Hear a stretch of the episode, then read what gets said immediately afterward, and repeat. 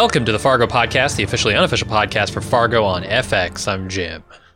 I'm Aaron. And today we are here to do the season four wrap up. Uh, we've talked about all 11 episodes. And now you guys and gals get to say something. Uh, this is going to be, I think, mostly a feedback episode because I'll be honest, I I have thought more about the season, but my opinions have not changed. I feel like we talked a fair bit last episode about our our thoughts on the season, um, and they they were pretty yeah. fresh at the time. But like I said, it it hasn't evolved much since then. Yeah, I um. I, I kind of agree. It's time to, to, to take the season out to a cornfield. We dug a big hole for it. Uh, wow. wow. okay. Give give it the give it the treatment. Um, but I, I I felt the same way. Like uh, there was two big kind of big interviews, um, but not like a full deconstruction like there's yeah, been yeah. in seasons past. That was in the Hollywood Reporter and IndieWire. We talked about that last week. Uh, I kind of waited for another one to come out, another one, you know, maybe a longer form kind of podcast or something. It didn't. I didn't see one. Mm-hmm. And then, uh, you know, I've been thinking, I'm like, yeah, I, you know, I've, I've but uh, I was kind of worried about how this wrap up would sh- take place, but then I opened up the feedback, and oh my gosh, we got quite a lot of thoughtful takes um, nice. that I think are going to springboard us onto most of the conversations we want to have anyway. So cool. Uh, yeah, yeah. Let's uh, let's let's see what uh, people have to say. These are of course submitted by uh, sending an email to fargo at baldmove.com. Uh, also, I, I, will say this since this is the last time we're going to be talking to our Fargo folks. Um, if you like kind of our coverage of Fargo, some of the more serious stuff we do, I highly recommend following Bald Move Prestige. Mm-hmm. Uh, because that's the feed where we do stuff like Fargo. If you want to, you know, you know, you're not, you're not maybe a fan of the Marvel Cinematic Universe or Game of Thrones or some of the space shit or other stuff, but you like, you like, uh, you like quality entertainment. Check out Bald Move Prestige. Uh, there's a couple goodies coming out this month. Uh, we're going to be doing uh, what is it, a 20 year anniversary of of uh, Tom Hanks. Uh, Castaway, uh, yeah. Castaway. Thank you, Wilson. uh-huh. and we've done. If you like gang stuff, boy, we had a lot of gang stuff. Isn't just in the last like two months on Bald Move Prestige, Casino, Goodfellas. Mm-hmm. Uh, we did The Irishman. So, like, if, if you're kind of into this, I, I, I, do recommend checking out Bald Move Prestige if you want to kind of stay plugged into to the the Bald Move community through the long winter wait for for new Fargo. Because it does seem like we are going to get new Fargo. I haven't heard about FX yeah, yeah. doing it, but but this is the first time, and I think in a season or two, the holiday came like, yeah, actually, I have some ideas for season 5 mm-hmm. Um, so be on the be on the lookout for that. Uh, anyway, Fargo at baldmove.com. Matt M used that ability to send in the following piece of feedback. Uh, the last scene is to let us know that Satchel is Mike Milligan to surprise of no one, but why? Yes, they show him reading How to Win Friends and Influence People, but it's a long ways away from the quiet boy that Satchel was to the outgoing killer that Mike Milligan will become. Why did he change his name? My wife thinks it's because his father traded him, but I think that's pretty thin. I think they. Um, so let's talk about. Well, no, actually, hmm. let's keep going on Matt's thoughts. He goes, I think they played the death of Loy wrong. Satchel comes across Zelmare with a bloody knife and telling him shh, and then goes running off. Satchel turns and sees his father dead and does nothing. The boy just spent four weeks or more walking home to a father uh, that was so happy to see him, and he does nothing. I'm told those he told those rednecks in the truck that this was his world, and it would be time to explain that to Zelmare. I would think. Uh, we've seen the shotgun next to the front door. That should have been Mike Milligan persona coming out of uh, to party. No one would be taking anything away from him ever again. I understand having a preteen gunning down a woman could perhaps be difficult to show, but it's definitely been better than what we got. Him just staring into his father's eye. Uh, thoughts on that? I got a few, but I'm curious to see what you thought about that kind of herky jerky evolution of Satchel into Mike Milligan. Yeah, I, I think it's a fair criticism. Although I like, I think the real problem here is not necessarily the way that they handled the encounter with Zelmare. It's more the encounter with those rednecks on the road. It was like foot on the gas. Mike Milligan is here, uh, and, and which is why I feel like they should have maybe left it at that, because then we could have seen him walking off, you know, into the sunset and becoming Mike Milligan. Uh, right. The, the Zelmare thing, yeah, kind of it maybe reverses that a little bit. I, I mean, I you're coming at it from the angle of like, oh, uh, he should have done more to So, but I. So here's the thing. I don't think that he feels like Loy is his father. Like, yeah, he's his father technically, but he's never really known him. Like, he's been with these Italians for years now. Uh, Rabbi Milligan is the one who's really been his father through this, and I Has feel like been, I- has it been years? Because I, I thought that this whole took the, the whole thing took place in a span of a year. does it. Um, Yeah, it starts in fifty and ends in fifty. This the spring of fifty one. they trade him off in fifty. Okay. I, I, I, Yeah, you might be right. I think. You might be right. Um, but you look at how Lloyd treated the rest of his family, right? And he's not really the father that's there all the time. Uh, he's more concerned with about accumulating that power. Um, and you know, his his family clearly takes a second uh, a backseat in his life.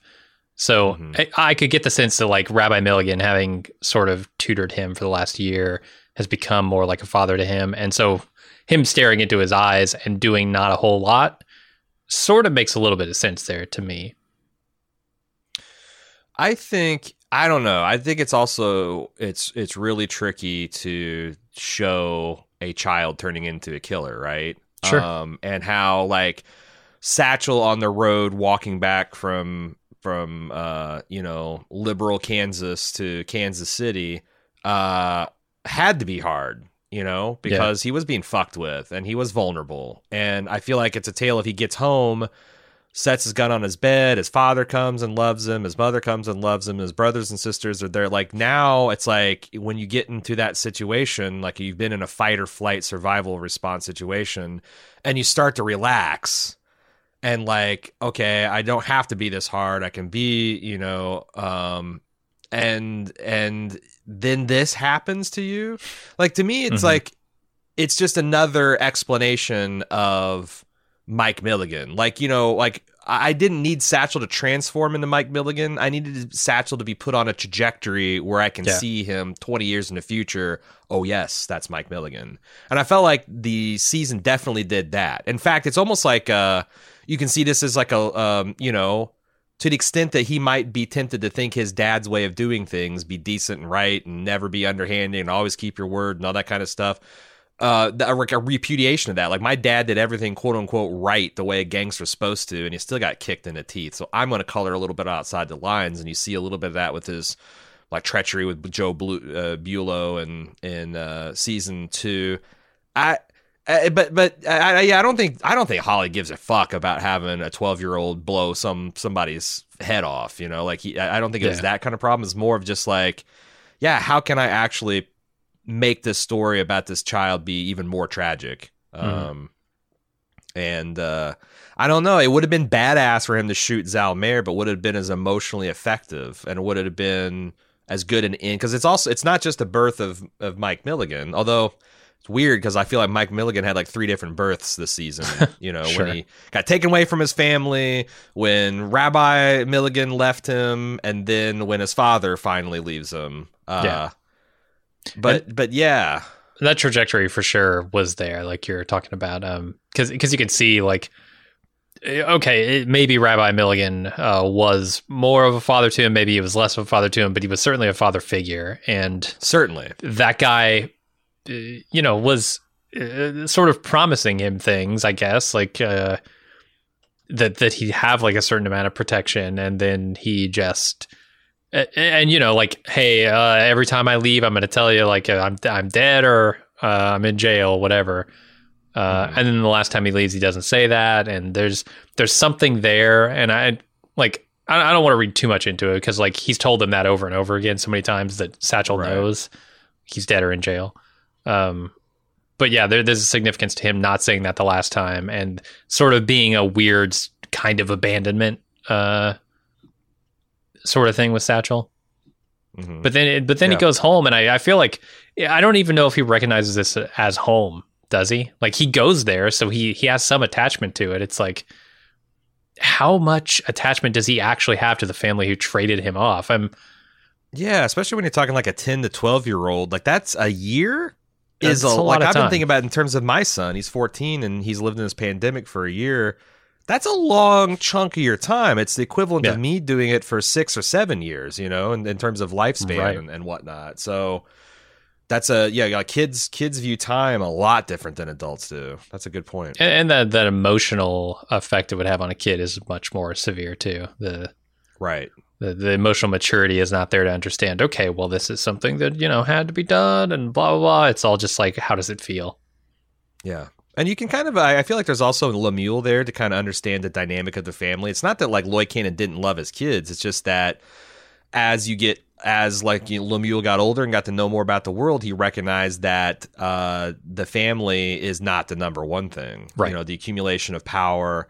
Um, I mean, I mean, I think in Loy's mind, it's it's you know, we had this discussion the other day about Breaking Bad. You know, like when did you know, when did Walt stop doing things because he's dying of cancer and want to prote- protect his family and start doing things because fuck yeah, I like being a crime boss. Mm-hmm. Um, I think that stuff probably like if you ask Lloyd, the reason he's doing all these things is to protect his family. Right. You know, the only way you can only way you can protect your family in this this fucking America is to you know uh, tool up, muscle up, uh, get get get organized, get your money, and you know protect your community, protect yourself.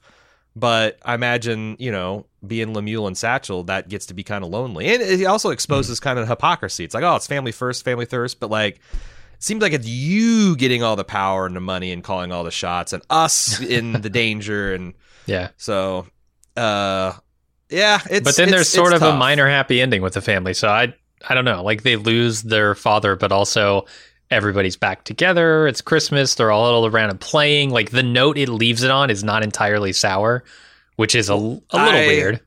I mean, yeah, it's a death and fun, but like, so I want to move on to the next email because it actually talks about this. So a lot of people have, in the last week, to my amazement, watched all of season two to kind of get that, like, oh, you know, Jesus. Mike Milligan connection.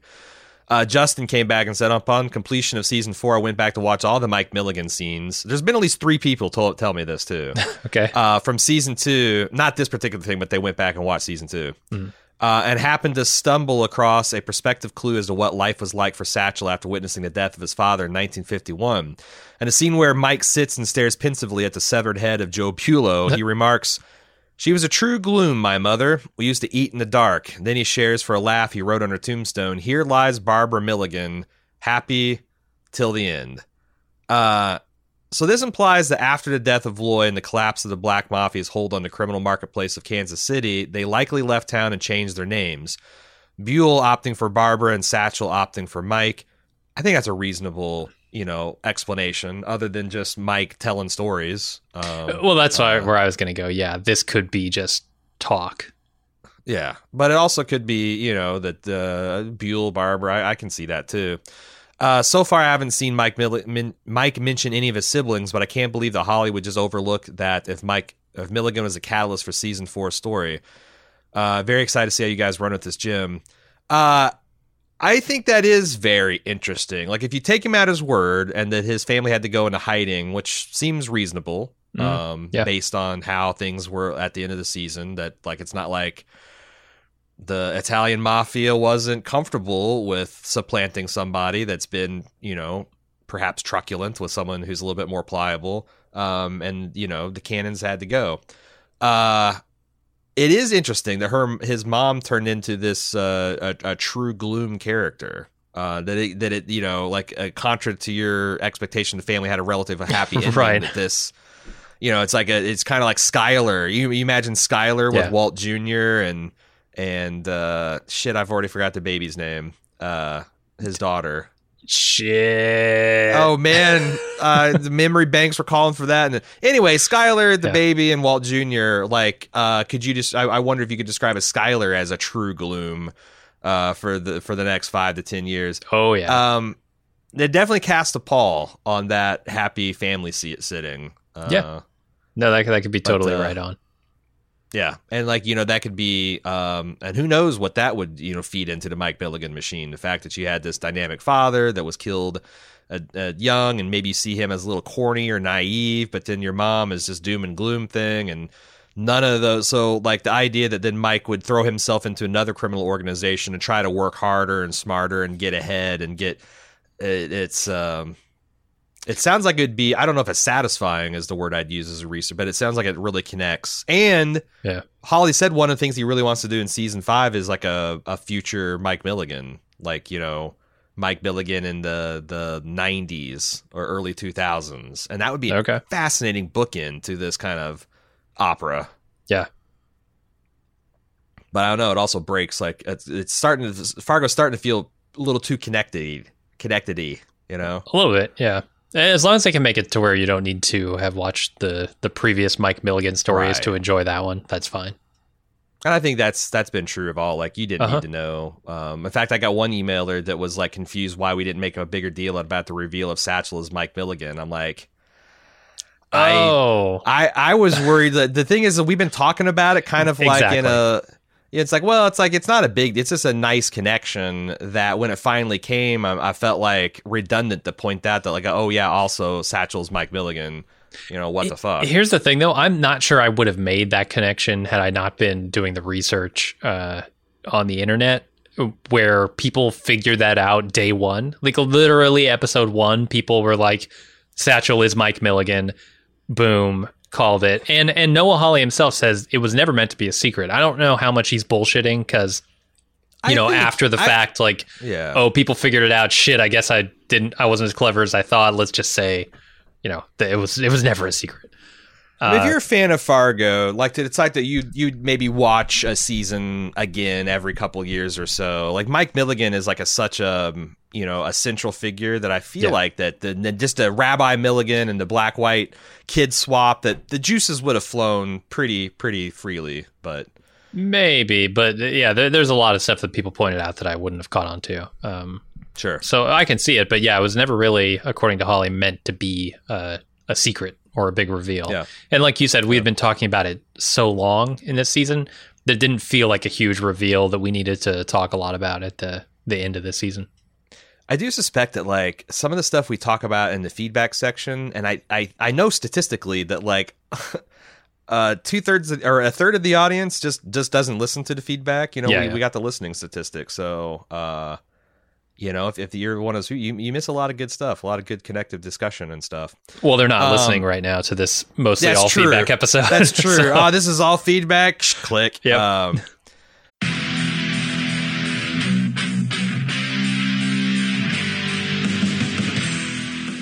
We're getting geared up for the sixth annual Summer Badass Fest. And while we're working on a slate of apex badass films to enjoy, we've got an early action packed announcement to make. Just like last year, we're kicking off Badass Season with a live movie watch and podcast recording. We've rented out a theater for connoisseurs of action films and Bald Move fans that just want to have a great time. Unlike last year, this year's movie is top secret. Hush hush. No hints, except it's incredibly badass. It stars an absolute icon of the genre. We're willing to bet most of you haven't seen it, and it's gonna be an incredible viewing experience with a packed house of bald movers.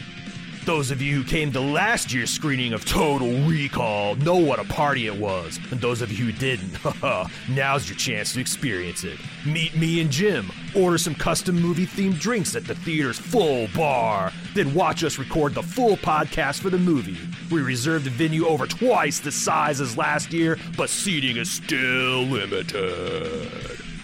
It's happening Friday, Friday, Friday, June 21st at 7 p.m. in our hometown of Cincinnati. Get full details and buy tickets at baldmove.com slash live. Cincinnati's actually a pretty great city to visit, and we've got lots of details for side adventures on our event page as well. The Reds are playing the Boston Red Sox in their fantastic Riverside Stadium. The thrills of Kings Island just minutes away, and I'll be leading a kayak trip down the scenic Little Miami River on Saturday. Again, get full details and get your tickets now on our Badass Fest 6 page at baldmove.com slash live, live,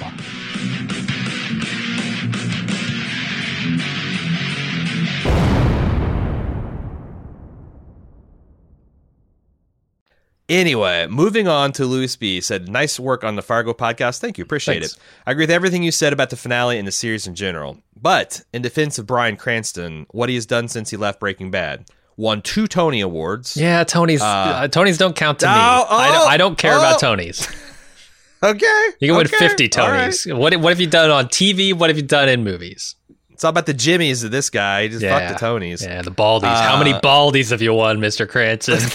not not uh, well i think we yeah i don't think he was part of the baldy era but he sure certainly would have won a few if if we'd have done it Yeah. but uh he played lbj in a movie which Sure. Uh, saw that one. yep he was nominated for an oscar in trumbo he did a great job in that movie i want to watch this movie um i just watched mank which Okay. was Gary uh, the Gary Oldman playing this like you know Red Scare era Hollywood writer. It sounds like Trumbo is exactly the same kind of lane, and I found um, Mank really fascinating. Uh, so I, I need to go back and watch that one. Uh, he made a few other movies that were fair. I'd say he's done well after playing such an iconic figure. I, I think that the problem is Bryan Cranston is a very good character actor, and he had this one, you know, he had this really starring, like like sensational starring role. But it's like, yeah, I, you know, if he goes back to having like a Gary Oldman career for the rest of his life, that's that's a pretty fucking good career. Speaking of Mank, It is. you know, Yeah, but it's not high profile. I, I'm looking for Yeah. stuff that like really breaks out into the mass audience, um, and millions of people are watching and talking about, and you know, in the way that millions of people watched and talked about Breaking Bad. And you know, he he hasn't done that, and that's fine. You know, he's got a great career. It's just he needs a I- Zorg. I love needs a- Bryan Cranston, and I want to see him in more stuff that I'm actively watching. He needs a Zorg from Fifth Element type of role. The the uh, Sure. father of the Godzilla guy didn't quite cut it. He needs a Uh, maybe a, a profile. Megazord. yeah. he was in that Power Rangers uh, movie. Was he really? Yeah, he played uh what what's the computer uh, what's that computer uh Oh, Personality. Jesus. He played Yeah. Yeah, the Vicks Vapor Mist kind Uh-huh. of looking dude. Yeah. Uh he's also I mean I mean if we want to run down, he was in Driver. Really amazing bit Uh-huh. role in Driver. oh Uh, in a scene I can hardly even watch. It's oh it's god. a it's a it's a it's a one of the all-time sc- uh, you know fucking chilling screen deaths. Yeah. Uh he was also in something else that um shit. He just he's recently in a movie about a, a crooked judge trying to get his uh, son off. Yeah, that just came out, just dropped. Yeah. I haven't seen it yet. So he's he's he's he's he's had a lot of a lot of good a lot of good character uh, actor moments. I don't think he's going to be you know probably a leading man that, that that kind of thing, but he's had he's had a fine career. I don't know. This is the go back podcast. go back to television cranston like forget your tony you won all the tonys right you done enough with the tonys get get back to some i don't know. Maybe go for a grammy and then come back to television uh, and get another tell leading me- role. Tell me that you don't want to see Bryan Can- Cranston uh, cast in a B tier part in next season of Fargo, oh That's- yes. Perfect like some kind of Nick Offerman type kind of oddball weirdo, like you know, very likable, memorable quotes. Like he crushed Yeah. that. That's that's. I was, I was trying to bring it back to Fargo. It's we need to bring Cranston back for the first time to Fargo. you had the small pond where you were the big fish come on back the water's fine Uh, Seb is the next one up. They say this may be a bit of an obvious point, but something that I think stopped this latest season of Fargo feeling properly Fargo-ish is that the other seasons began with a murder, and the unraveling of an inexperienced criminal as the individual seasons progressed really helped give a good skeletal structure where the stakes get raised along with their paranoia. I think this lack of structure was noticeable in the newest season as it had a lot of good ideas but no solid connections. Uh, I agree. Mhm. Like I think that that's why a lot of people are kind of struggling and why why it isn't it far- because it is this it, it had a very unfargo-ish structure.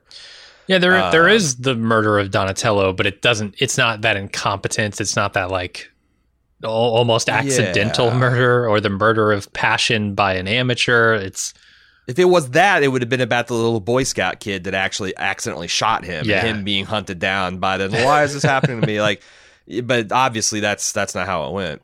Um, it wasn't a bad season. They continue. It just didn't feel much like Fargo to me. Yeah. The sillier aspects did not gel with the serious ones in an organic way, the way they have in previous seasons. And I think part of it is that we didn't have a proper. Another big key difference: point of view police character. I know other people have pointed it out, uh, and Seb's going to do here too. Uh, although we had Weff, he did not meet the archetype of the downtrodden officer fighting against a corrupt or incompetent system as we saw in previous seasons. Weff seems more like a foil to the character that would have been there, and Deafy, although he had his moments, had a very fleeting minor antagonist just there to stir things up, really.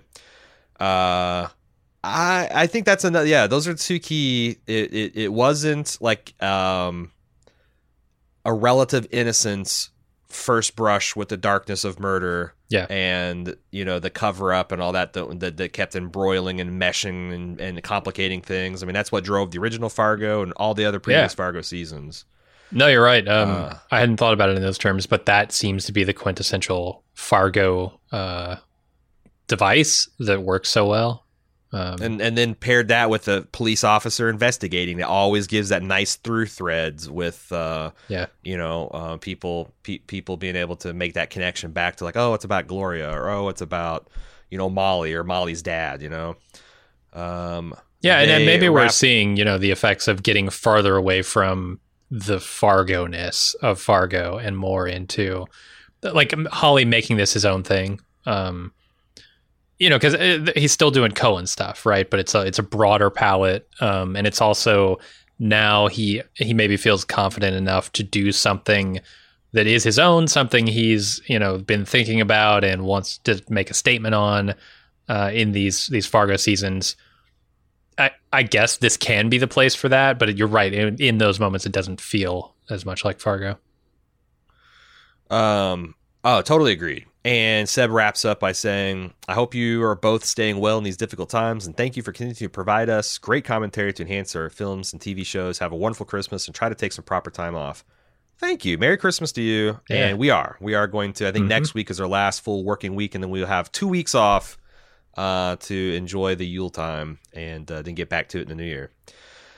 Tommy from North Carolina. I managed to agree with you both as I usually do. Hawley did indeed swing for the fence, but for every home run, there's plenty more strikeouts, and in the end, there just wasn't enough to watch the story beautifully collapse into itself all on its own. There's no glorious blaze at sunset, but a lot of people turned out and worked their asses off because the sets, the costume design, the cast, the direction, the camera work were all superb. Uh, I I'll echo that. Sometimes we don't spend enough time praising the amazing things of, of Fargo because, yeah, the cinematography. Yeah, Um, I, I take uh, a little bit of umbrage with the idea that the cast was perfect, but okay. The rest of that, yeah, th- I mean, it is. It does look great and sound great, and You're right. There was a few few casting misfires, and maybe it's one of those things that's like if the other some, I don't know. Um, I think it. Oh boy, we're going to eventually get around to the writing because I think that's the thing. It's like the the stew just didn't quite come together this year. Like Yeah. individual moments of brilliance, and everybody's you know had clean consciousness and and full hearts working on a project. It just. You know, sometimes uh, th- things are, are are messy, like racial relations in America. mhm. Um, with Hawley, I'm always down for the ride no matter where we're going. I'd eat this for every supper with two spoons. By the way, I'm a 231 branch of the Fargo family, waiting to see where four will eventually settle. What are you? What, what, so this is a Wow. good point to kind of like contextualize, because I think I'm a, I think I'm a, a the rare 312. ooh, yeah, I think the Vargo season was the best. Vargo. Vargo. uh, and then I really liked the first one, and then the second one, I don't. I kind of probably need to go back and rewatch that because in my mind, it was just a big disappointment with the UFO that sticks out there, and I don't know if that's Right. fair. But yeah, three one two, and I, I and, and four. I think for a lot of the reasons Seb mentioned, I have a hard time placing it. It's like, hey, uh, you know, you got Star Wars, A New Hope, Empire Strikes Back, uh, Star Trek, a journey, uh, The Voyage Home, and then Return of the Jedi. Which is your favorite Star film? Like, well, well, one one of those things isn't like the others at all. Yeah. Like, you know, no, that's fair. Uh, I feel like I'm a one, one, three, two, four, maybe. I. I, I I I don't know. There are things about two that I really like. The the the Meth Damon, uh, Kirsten Dunst stuff, um, all that stuff I really like. The the the stuff with what's his name, Patrick. Uh, shit, I can't remember his name. But all Wilson. Lou Solverson, yeah, Patrick Wilson. Um, all that stuff I really like. It's just like, did the stuff with the Gerhardts work out exactly uh, as I wanted it to? I don't know. It's some of it's good, but then there's the UFO stuff. Um, Hanzee man was so good. Uh, Hanzee's great. Yeah, it's a- and you know Mike Milligan obviously can't be overlooked. Uh, yeah, but King I don't know, too strong. really amazing. I wonder. I wonder if I'm not just a Uh, one, two, three, four guy. Just Yeah. Straight I- straight up. That's that. That season two cast is amazing. The uh, Yeah, yeah. It, it introduced me to Rachel Keller, which I then went on to really enjoy in, in Legion. Um, it's such an it's such a great cast, but it, Mhm. it's very hard because like it, when I say I'm a three one two guy, I there's really small shades that you Yeah. know that that that uh, separate those. And if it wasn't like you know if, if VM Varga wasn't see in season three, I think it would, you know, probably be my least favorite. But he's, I think, my favorite Fargo villain. So he kind of like gets uh, up to the top with the a bullet. But yeah, it's tough.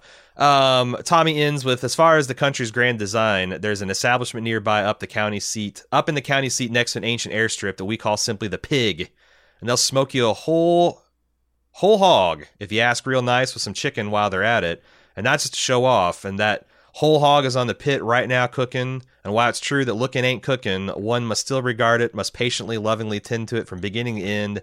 We're just not there yet, but that shit's going to be so good when it's finally ready, and all will be welcomed. P.S. BYOB. Amen, amen, brother. I, I do Right. hope we can we can all have that countrywide barbecue one of these days. Uh, Jared, thought you might be interested in checking out this short 20 minute podcast from our local KC, Kansas City NPR podcast about the show, what the show got right and wrong about Kansas City. Love the coverage. Um, I'll include this link in the show notes, uh, or I guess Jim will because I'll send it to him. But it's it is pretty good. It's it's interesting because it's this guy who's an expert in Kansas City mafia, which is a real whole thing, like a whole history. It goes into like you know uh, kind of bemoaning the fact that Kansas City's never got its moment to shine in the great gangster films. It's always like an add-on of like Casino, right? Oh yeah, there's Sure. the Kansas City Mafia and all that kind of stuff. Um, versus the guy who was the histor- historical consultant for Fargo season four, saying like, "Look, we weren't telling that story, but the cars were cool, and I tried to make the buildings look as Kansas City as I could, even though it was like was was in I think it was in a suburb of Chicago." Uh, so, but it's it's it's a really it's it's I thought it was an interesting conversation. I said it's only twenty minutes long, so check it out if you're looking for more Fargo. Uh, but yeah, it's this is not this is not even remotely historically accurate. None of this stuff actually happened for a quote unquote true story. Yeah. I don't know. People have figured out that whole thing with Fargo. It's it's bullshit. Uh-huh. it's what we call a framing device. But um, Renan says, first of all, thank you so much for the amazing podcast this season. Well, thank you. It's not the best Fargo we've received, but I found it quite enjoyable, and your podcast helped bring a lot of meaning and insight. Truthfully, nothing could have lived up to the sky high anticipation I had, and working on set as a background actor, ooh, inside information, hmm. throughout the season really kicked into high gear my desire to see how the final product looked and turned out post edit. I attempted to shout your episodes recaps and send people your way on several Facebook groups as well, particularly after the episode 9 wrap up and your insights into the political meanings of the Wizard of Oz, which I found fascinating. And I tried. I tried. you did uh, you did a good I, I appreciate the, the the sweat equity there and a lot of people did. Cool. And we appreciate you sharing that. You know, that's how that's how we grow here. It's uh, we don't do any marketing. It's all word of mouth and, and algorithms. So thanks for that. Uh, my question for the next ep- or the last episode is this: Where did you get the info about Bokeem Woodbine and Brad Mann, uh, the Kitchen brother, coming back and doing reshoots? I've read and watched nearly every interview with Noah Hawley, and every indication I've seen is that this was taken from season two footage. Someone on one of the Facebook groups insists Yeah. that it's from after the Undertaker was killed on the way to meet Ed, the butcher of La Verge. I can't, I forget how to pronounce that. Maybe an outtake from a slightly different angle, but of that shooting date. Any insight on this or where you got that info that Bokeem was brought back for this or other scenes that weren't used? Uh, I took this information from the Hollywood Reporter interview. Um, it's the November 29th, 2020 by Josh Wigler entitled Fargo Season 4 Finale How That Final Twist Came to Life. And he asked a question, Josh did Did you play around with other versions of the final scene of Bokeem Woodbine? And Hawley said, there were other versions. There was a version where after Loy's death, we jumped forward in time to the 90s and we see Bokeem now as part of this corporate engine, the Kansas City Mafia. When we last saw him in season two, we left him in an office with a typewriter. It's going to be this idea that he prospered in that business on some level, but now we understood his past. We would understand that he was passing in order to do it. The truth is, we filmed a version of that, and it didn't work as far as I could uh, felt. It felt like we got 30 minutes into the finale, and then we jump into a whole new story where you're going to have to watch multiple scenes. It didn't feel like a satisfying ending. It, in fact, started a whole other story.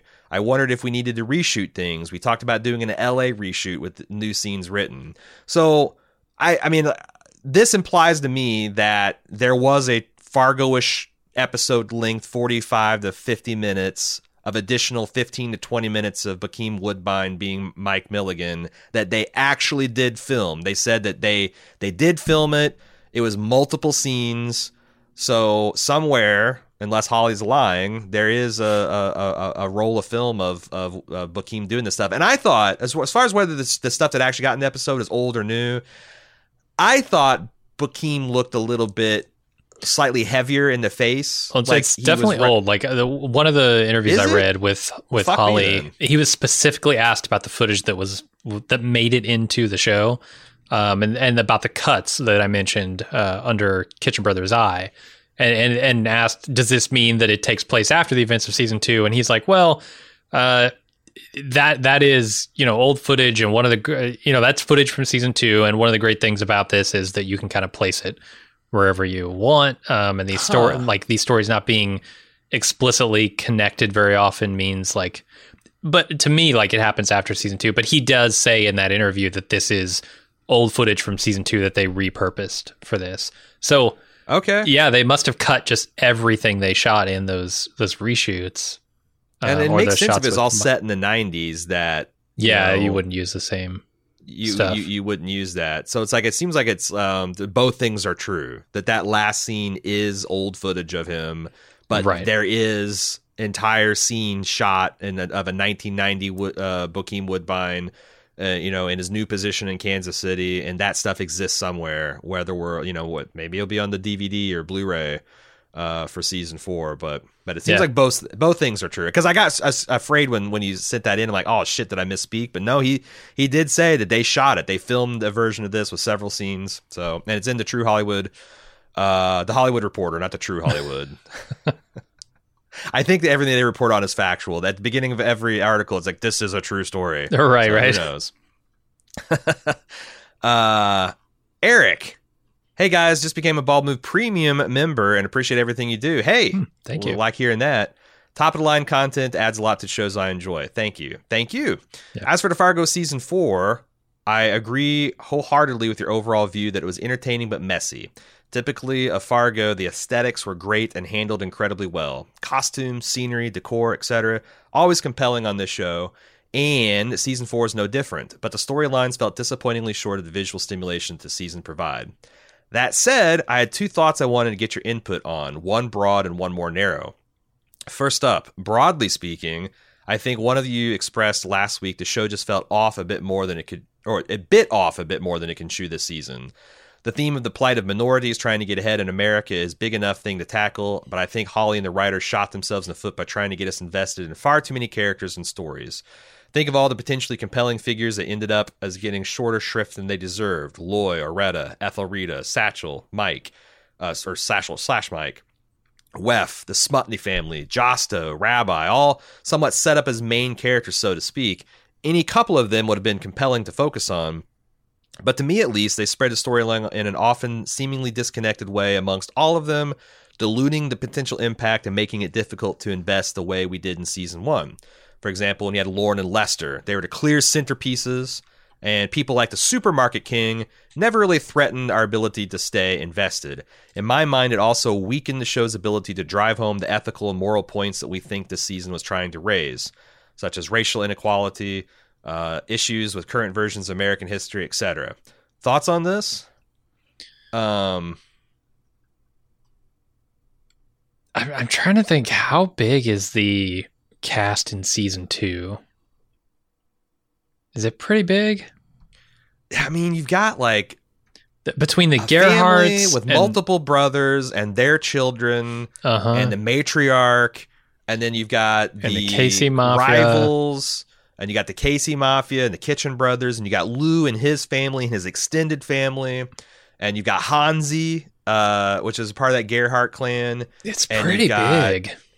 It's it is pretty big. I'd say seasons three big. and one are probably easily the smallest. Season two is it has a very big cast, and they did a great job on that. Yeah, you know, with with I think, minor exception, but have you ever heard the term uh, oppression Olympics, Jim? No. Okay, because this gets thrown around a lot. This is a term that came out of like late '70s feminism, but it's been most often used as like a, a, way to decry identity politics. So it's like this idea that you get a room full of like feminist, Native Americans, Black people, Latino people, disabled people, white people, people that grew up in broken homes, people that have every privilege imaginable. Uh, you get all these people together and then all points in between, right? Because you got black disabled people and you got Native American women and sure, uh, you got rich black men, and you you you, you get all these points in between where all their issues intersect, and they all have legitimate issues with society. You know, who gets heard, the, who gets to have a voice, whose problems get taken priority um, a lot of times these these discussions get stereotyped into like, uh, well, you know, let's find out who's the most oppressed, and we'll begrudgingly listen to them because they'll just browbeat us into their, you know, because they're so fucking oppressed. The oppression Olympics. Yeah. Um, but I think in another context, this would be a crazy thing to argue. Like if you're in an emergency room and you got like gunshot victims, people having heart attacks, cancer patients, somebody just needs stitches and you got doctors and nurses yeah. with limited time and attention running around trying like okay who's who's the worst hurt who's got a time sensitive thing and they're classifying it by all that kind of and, and taking people in turn and no one yeah. in that situation's like the fuck is this some kind of health crisis olympics what's this bullshit trying to determine who needs the most help and who's got the most pressing need and and and I feel like that's why we have triage. Uh, that's triage, right? right? Like, yeah. And you know, in an emergency room, when you're doing triage, especially after a big disaster, it's chaotic and it's noisy and it's messy, and the people are making mistakes and bad judgment, and people aren't honest completely in giving their medical in. People trying to game the system, right? Mm-hmm. But you can make pretty good TV out of that. Like shit, ER was 12 seasons long of essentially just that. Like, look at how crazy this shit is. Um, yeah. But you know, ER never tried to stuff a whole gang war like plot line in its in, in, in an entire season. That's you know, like thing. I'm sure they had the gangbanger episode and you know Doug is there like oh my god this is a mess. Why are we killing each other? But it's it's not a whole season long because you know what? ER wouldn't have the patience to focus on that kind of thing for that long. And yeah. I I just wonder that that's where I was going to this whole morality play right? Like what Hawley was clearly interested in is this ER aspect of like Josto had a point. It's bullshit the way his people were being treated. Yeah. Loy Cannon had a point. It's bullshit the way his people are being treated. Mm-hmm. Uh, Sh- uh, Swanee had a point. It's bullshit the way her people have been historically treated and are still being treated. Who gets the most spotlight? Who gets to win the arguments?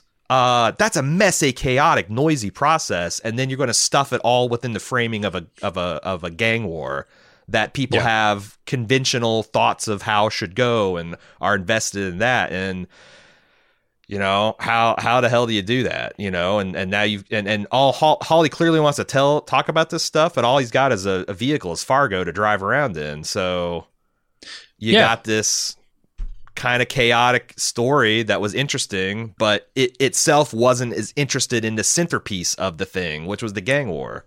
Right um, so, and you know, the, the, centerpiece being the murders, right? In previous seasons have always been a pr- pretty small scale thing to center around. Um, and this is a much larger scale thing. Uh, and it, uh, you know, I bring up season two and its large cast of characters to simply point out that like it's not the number of characters that does it, right? It's the the number of themes that you're going for, the the me- number of messages you're trying to convey to the audience, and right. that's where things get tricky in the writing. Um, because you can have you know 15 characters that that each get a scene to characterize them, and then we we know them, but they all are working toward a common goal.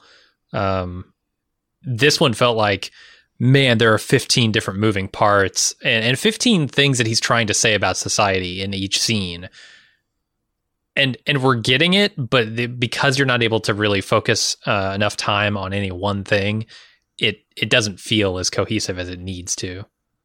Yeah, and that's the thing. Like, I I I feel that earlier feedback that said like Deafy could have been that character, but like, but Deafy's another wrinkle. Yeah, it's and that's the thing. Is like, so so you need like a, a morally neutral. Like, if you could have an alien land on Earth as a marshal and be like, all right, fucking Italians, they black could. people, Native Americans. Let's let's. I'm gonna be but you, who yeah. are you gonna like? I was thinking like, what if you cast like a native, like this like bitter Native American cop that happened to be a marshal, and he's and and he or she's trying to to figure all this shit out. But I'm like, well, they're not from a neutral frame, you know. No. Uh, so what they did is they had like a a, a waspy guy mm-hmm. who's clearly like the villain playing that. So like you don't he, he doesn't have to, he he hates everybody kind of that's not like him.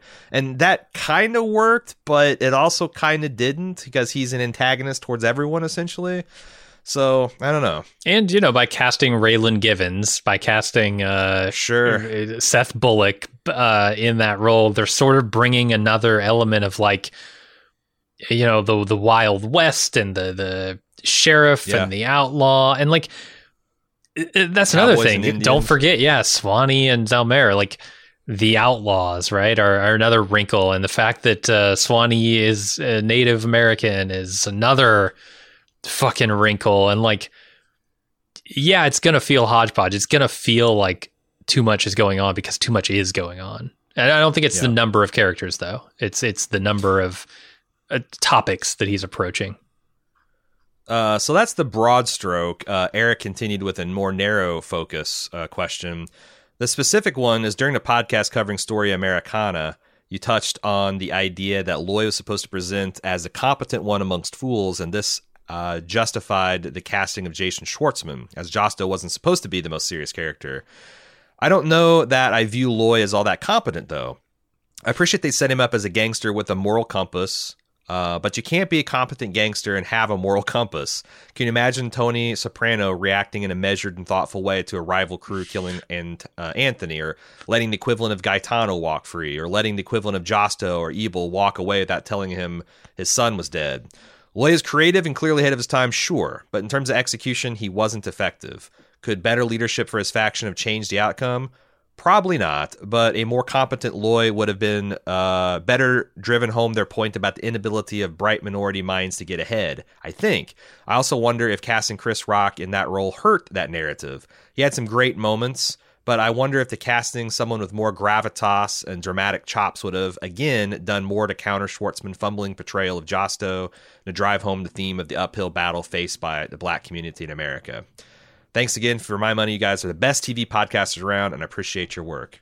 Uh, thank you for that. I really appreciate it. Yeah. What do you think about this? I, I think he's he's right. Uh, Chris Rock never quite got there for me. Um, I, I I don't think he was bad, and like you said, he did have his moments. But yeah, if if I, but but I uh, like let's put oh, let's put fucking anybody else in this role. Let's put uh, Idris Elba. Let's put fucking uh, I don't know, Denzel Washington uh, from American Gangster in this role, right? Sure, Tons of gravitas. Right. Holy shit, yeah. this guy's leaking gravitas out his ears. Uh-huh. The plot still is not there to make him look like a badass because he does lose in the end. He also yeah. makes several takes several calculated risks that do not pay off, like releasing Gaetano he thought mm-hmm. that this was going to cause you know a shitstorm within the Italian gang, and it doesn't. Like none of his plans go off the way he wants them to, and that makes him look foolish. So no matter who you've got in that role, they're gonna look foolish. They're gonna look a little less than. Yeah. And I think that's may- possibly part of the point that Hawley's making because you know we talked about this in a, a previous episode about like uh, you know a lot of times you hear like well you know if black black people did this or that, they would have an easier chance if they like dressed a certain way or looked more respectable or did all this stuff. And then you look at like you know in the actual 50s and 60s at the height of the civil rights, where you had people like very respectable, serious-minded yeah. folks, and their Sunday best marching mm-hmm. and getting dogs sucked, uh, uh, sicked on them, and, and getting batoned and beat down in the streets. And I just today I saw on Twitter someone passing around a survey I think it was from 1961, asking white folks about uh, whether uh, black protests did more harm than good for the civil rights movement, and 85% of white respondents said it did more harm than good. Of course. Wow 50 years, 60 years down the road, we see that that was just bullshit. Like, yeah. there's no form of protest that uh, a black person could do in that time that would have been seen as acceptable by the white community, and yet progress was made. So, like, is it possible that, like, a a more badass or competent or gravitas black actor could have sold this story, perhaps, but also is it part of the thing that's like you know uh this this is this guy's essentially um uh uh, uh, uh Vito Corleone being played by Chris Rock and Uh-huh. that that you know that that wasn't good enough so eh. Yeah. just just all, all good questions though all good Mhm. questions to consider uh next up we got BR in Milwaukee I, like the two of you, was disappointed in this season of Fargo. While still better than most shows, it wasn't at the level the first two seasons or even the third. I did enjoy, however, the finale much more than the Bald Move uh, peeps did. Which leads me to two questions. Uh, what is a chronological order of the four seasons in case I want to watch the other three in order? And who are your two favorite characters this year? Mine are Rabbi Milligan and Nurse Mayflower. Uh, Let's take the first one because it's it's it- easy to answer. four, two, one, three? Is that right? You Or got four, it. two, three, Season- one. Okay. You got it. Season one's 2006. Season two is set in 1979. Season three is set in 2010, and season four is 1950. So, um, now I will say that I don't know that's the, that's necessarily the the the the order that you should watch things in. Mm, yeah. You know, because this is this is always a big debate about like which you know if you got a kid that hasn't seen Star Wars, which which do you, do you show them the prequels first and then the sequels and then or do you show them like one two and then you pause and do you know Empire, yeah, the New Hope Empire and then you do three, then Return of the Jedi. Like it's all kinds of stuff. Like I, you know, it's a different experience and you can only have the experience once. You know, like broadcast airing is not an invalid way to watch a, a series for I. I show them The Mandalorian first, and then I show them Return of the Jedi, and they get so disappointed. You really wanna, you really wanna fuck with him, yeah, yeah. Yeah. Look, look at this badass. He's what, what's gonna happen to him? Um, as far as the the favorite character, uh, Rabbi Milligan was was really great. I really liked him, but Yeah. I gotta throw in my love behind Doctor Senator. Hell yeah. He was an amazing character, and honestly, that was a that that was a real blow, I think, to the series. Uh, they needed to kill him when he did. I'm not great, but it, it was a real moment. It really bummed me out because he was so so amazing. Mhm. Um, but uh, uh, yeah, uh, Nurse Mayflower, like her the the per- physical performance of this role Yeah. and the committing to this really you know type this this this particular type of uptight asshole uh i thought was was pretty entertaining Mhm. who's your favorites I mean, Milligan is is. I, I don't know. For for me, like a favorite character or a favorite portrayal of a character, because like Weff, uh, man, Huston does an amazing job with Weff. I Mm. think uh, he he's fantastic as he always is. Um, and then you know Jessie Buckley as Oraetta is outstanding as well. Um, uh, like my favorite character is probably Rabbi Milligan. i thought in the, with the first few episodes it was going to be ethelrida no doubt but i feel like that Yeah, they they really boy the middle part of that season just shelved her Yeah. um kind of took kind of took the narrative away from her and they brought her back brought it back around in the end man i, I hmm it's one of those things where it's like uh it'd be an interesting experiment to take the raw footage of this season and like recut especially the middle pieces to see if you can get you know bring some of that stuff more to the forefront because the framing device of her writing a history on america um, from her point of view, I think was really interesting. And I don't, but by the by the final episode, I'd forgot about that that device. Yeah. So I wonder if there's a way you could cut some of the stuff that turns out not to matter as much and focus on that somehow. maybe tighten up the season. Uh, the, the other honorable mention here is Swanee. I really like Swanee. She doesn't get a ton of Mm. time, but the stuff she does get is fantastic. Yeah, Swanee and Zelmare, another ones that were like I thought crowd pleasers as far as uh, their larger than life performance and the, the impact they had on the show, and um, just they get closed out. And I guess Deaf you could throw in that same pile. They got closed out in dramatic fashion, and then is this kind of a, a stinger for the end of the series, Zelmare. So, Mhm. uh, but yeah, hopefully that answers your questions. Moving on to Danielle. I'm a brand new viewer of this show. I've never seen the movie or the previous three seasons, but I was drawn into this season by the Hulu promo with Chris Rock and the pandemic binging. Of course, of course, mm-hmm. brings in a lot of people. Having no prior experience with the universe of characters, I really enjoyed the season overall. Uh, the math line from Rag- Rabbi Milligan is now an essential refrain I sprinkle in conversations from time to time. uh, his views on math in particular. I'm pretty sure. Yeah, uh, it did make these. It did make sense on the episode 11 podcast when I think it was Jim said that he liked the parts better than the whole. I felt like some things were a little truncated as the season plugged along. Uh, Loy's story was definitely a display of how black people have to work twice as hard to get half as much. Basically, regardless of how much smarter we are, how much harder we work, there's always a possibility that whiteness will deny us progress. I really thought that he was going to make it, and his final gasp in the porch felt like a real punch to the gut. Mm-hmm. Uh, I've had it's it's interesting because um, I, I hear I, have heard a lot from like black folks on this podcast and like uh, Native American folks. Unfortunately, the last category more stuff I was doing wrong than right, but uh, hell, I appreciate learning all the same.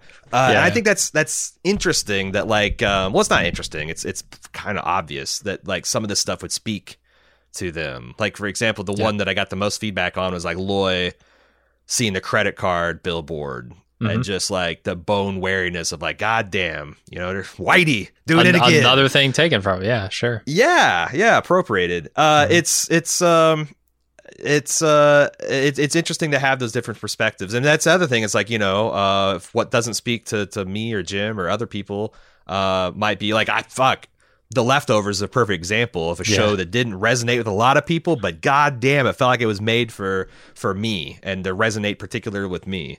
So, uh, and I like the I like the chance the bald move gives us, I guess, because we give ourselves a chance to to to cover shows like nichier shows like that, you know, mm-hmm. Leftovers and Fargo.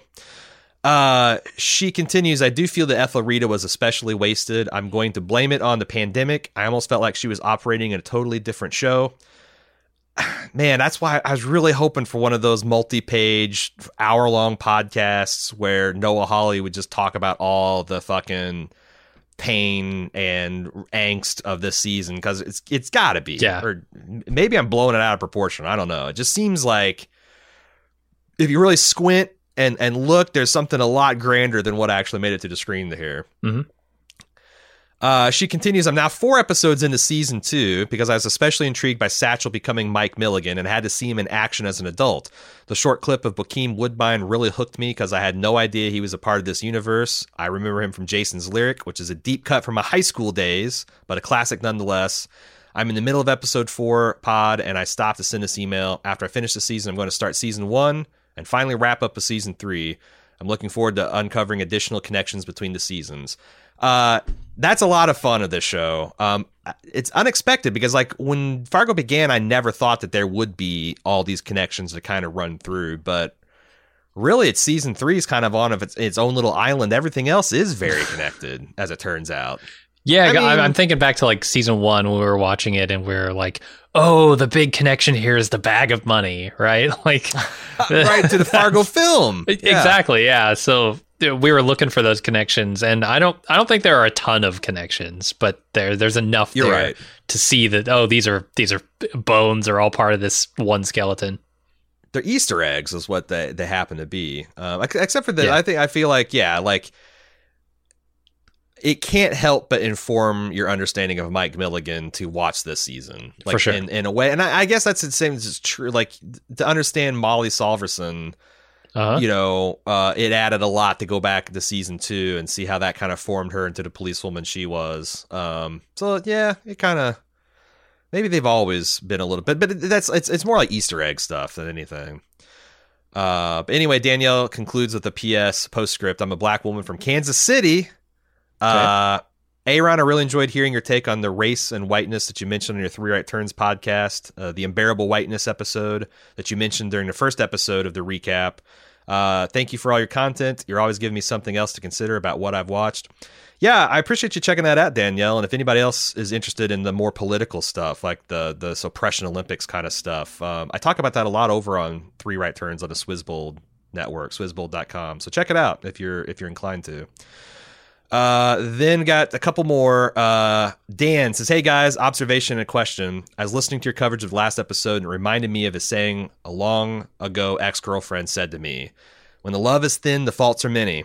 She said this to me right before we mutually decided we should break up. So That's the time to say to stick with you. Yeah. Uh, my wife and I, oh, see, it's got a happy ending. My wife and I loved this season and all the Fargo seasons, even more so than Legion. And I think we're just in with Fargo. Maybe it's the vibe or the quirkiness or fun casting, whatever. Plus, we know the other one was having fun, which probably helps unconsciously. Uh, it's interesting to think about when we stop being along for that ride and start watching more skeptical. That's what happened for me in the past, uh, such as in Game of Thrones uh, last few seasons, when I start nitpicking things that I might not if I was still quote unquote in. Like arguing the tactical intelligence of a headlong charge into White Walkers when he made all those defenses, or in this case, for you all, wondering if the real or previous movie version Mafia Dons would really act like they did in certain circumstances. But my question for you is beyond plot issues or the inability to coherently tell a powerful story about race, was there a moment you remember feeling like the show had lost you? It seemed like it was early listening to the season recaps as they came out. I'm curious about why I like certain things and why others do, and how those opinions form and when they become strongly held to the point where they even change how we watch the shows. Thanks for Fargo recaps and happy holidays. Um, can I can I I, I want to answer this feedback with another piece of feedback? Okay. I think it'll speak. I think it, it's kind of it does gets to the heart of both of our issues. Jeffrey says, I believe it was Aaron who agreed that if uh, Gaetano would turn passive, that he would lose it. We have this guy who's a violent monster turned to a practical, conservative voice of reason with a little time devoted to change of character. I understand he was tortured, but would this not make him even more crazy and aggressive? This is where the show sort of lost me. I could handle the ghost, other strange turns, but it really did not uh, get me what they were going for with this character. For me, the show lost a lot of credit at that point. That's me. Like, Dr. Senator was definitely a blow because I thought he was one of my favorite characters, but like, Yeah. and and I, I I think I fundamentally misunderstood something that uh, Hawley was trying to do with Gaetano because I felt like I got yanked around three different directions in like three different episodes with the guy Gaetano, and I didn't like how he landed. Like, I just think he's a ridiculous character Yeah. yeah. uh, that doesn't feel like a real person or a real thing. And I had, and, it's one thing if you have like like a Lorne Malvo, like the unstoppable evil force that you're supposed to kind of understand as an alien. Uh, but this guy, you know, maybe it all tracks. If I had been an 11 year old sent to fucking fascist Italy. And you know, as a 13 year old on death squads for Il Duce, maybe I'd understand him. But That's a You tough know- perspective to identify with. Yeah. I, I wasn't an 11 year old fucking mafia don's bosses shipped off to fascist Italy to fight in a bunch of you know communist purges and stuff. So like I had a hard time wrapping my head around this guy. Yeah, yeah. Yeah. I And feel I can I- see where. Oh, I'm sorry. I got and then finally. I can see where he could be scary as an actor, but Yeah, yeah. like it just ne- he never got beyond uh, unserious buffoon. I still definitely want to go watch Gomorrah. Um, I hear great things about him in that. So maybe you know, just this this switch over to comedy wasn't uh, this wasn't the right role for that. Um, I'm trying to pinpoint when it was. It was before Doctor Senator's death. It had to be because that happened fairly late. It was Um, like a five, season five or episode five rather. somewhere in there. I, I- I'm just having a hard time really pinpointing when it was. I, I'm not sure this ever this season ever caught like a really good footing with me. Um, I remember episode one being uh, very entertained, um, and and you know seeing like okay, this is a story I could get into. It's got uh, an Italian mafia, which I love those stories. Um, it's got a, a really capable set of uh, well, um, a mob boss, and then uh, you know a consigliere in Loy and Doctor Senator. Uh, all that stuff is working really well for me, and it's somewhere along the line where I realized, okay, Schwartzman is not exactly what I expected uh, this mafia boss to be. This new new mafia boss. Chris Rock isn't exactly what I expect an actor to bring to his role something is not sitting right with me here. It was real early on, but it was never like, oh, this is the moment where I said, you know, I'm I'm done. I'm I'm not in on the show anymore. I do think it gives us a glimpse of what The Godfather could have been like if Sonny, uh, if Sonny and Fredo were running things. Because like I had this in my notes to mention, I didn't because when Yeah. Jason Schwartzman was in full whining, like I'm the boss, you have to listen. It reminded me of Fredo like berating uh, Michael about I'm smart, I can do things. Like God damn it, you've lived your whole life with evidence to the contrary. Get the fuck out of here. Sit down, Fredo. Yeah, sit down in this Um, boat, Fredo. Exactly. For the final yeah, and I, I just like but you know what? I think that version of godfather sucks.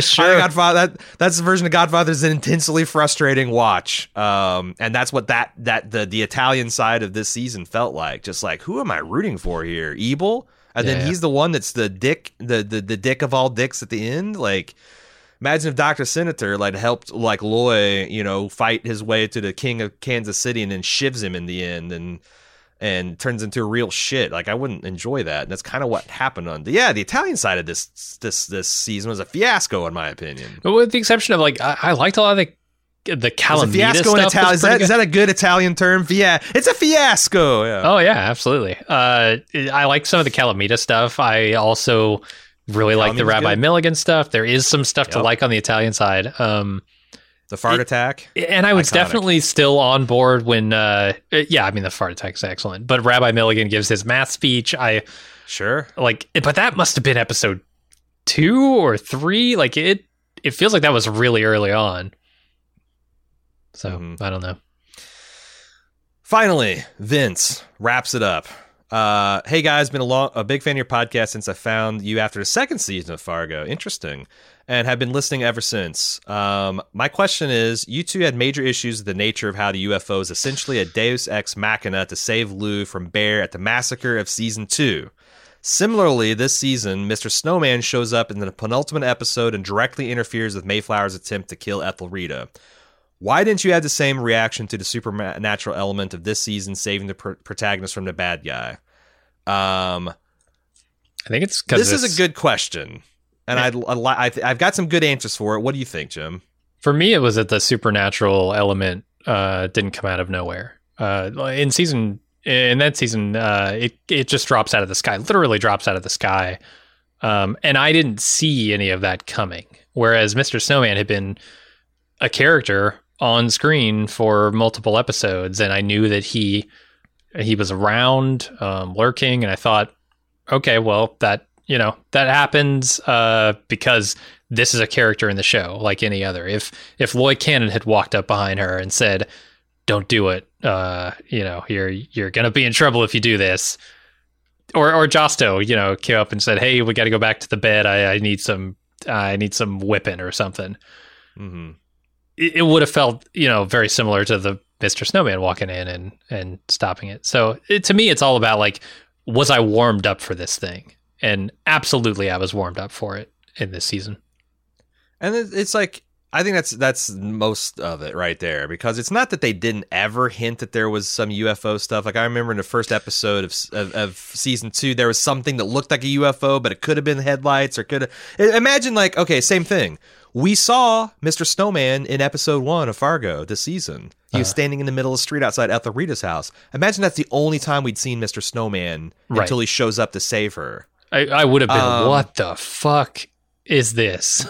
Right. But like it wasn't as and also it's just not as high stakes. Like Ethelrida versus um Oraetta was not, you know, w- w- was not like a, a gang war interrupted by a UFO in my opinion. And the other thing is just that like also this the other thing is I I remember us having this discussion about like what if Ghost on Fargo and my p- Uh-huh. opinion is like you know what after four seasons on the fish NATO and the UFO and uh, the teasing of the UFO and then then you know Jewish bowling heaven or whatever we got in season Yeah, 3 yeah. it's like Fargo's going to pull this shit and I'm going to be ready I'm I'm more ready for it now too. But I also think Fair. it was a better developed. It was Oh, it yeah. was not yeah, yeah. So um but that's the thing. If like if they hit me with season two Fargo now, like if season five was season two, and we already had the ghost, and we already had the Jewish bowling heaven in the middle of the woods, or we had the fish NATO, I think I would have taken a little bit more in stride too.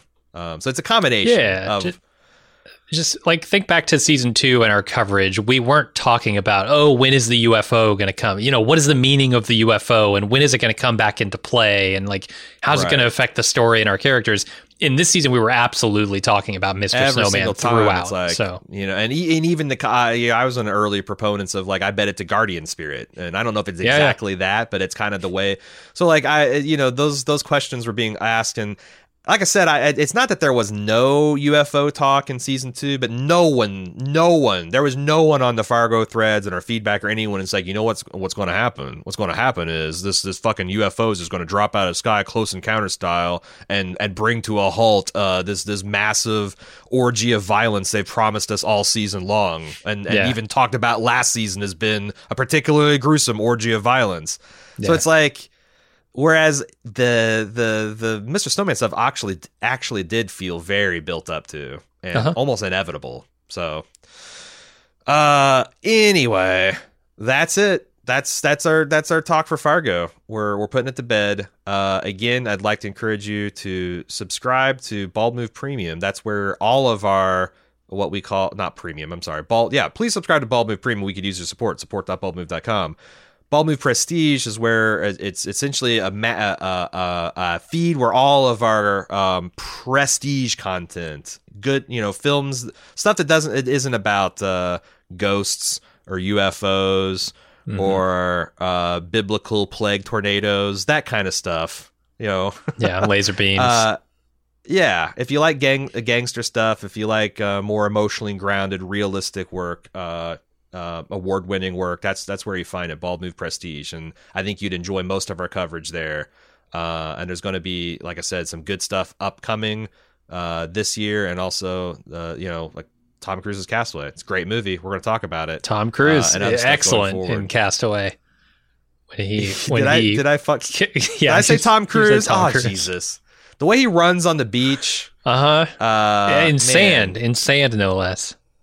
In sand. Tom Hanks, the Tom Cruise of Tom Hankses in Castaway. We also did one on Misery, which was I thought was pretty just, yeah, just like yeah. last week was pretty good. So uh, good stuff. And also we're in the middle of the Christmas season. If you want to celebrate Christmas with us, uh, we got a lot of good stuff going out that you can get in uh, by going to christmas.baldmove.com. But that's where we're going to leave you for the season. Uh, have a great rest of 2020 if you can. Hopefully, 2021 will be a lot better for a lot of us. Uh, at least so. we get this goddamn pandemic put to bed, hopefully. Mm-hmm. And uh, Merry Christmas to everybody. And uh, like I said, hopefully we'll see a lot more of you in the new year. Until then, I'm Aaron. And I'm Jim. Later.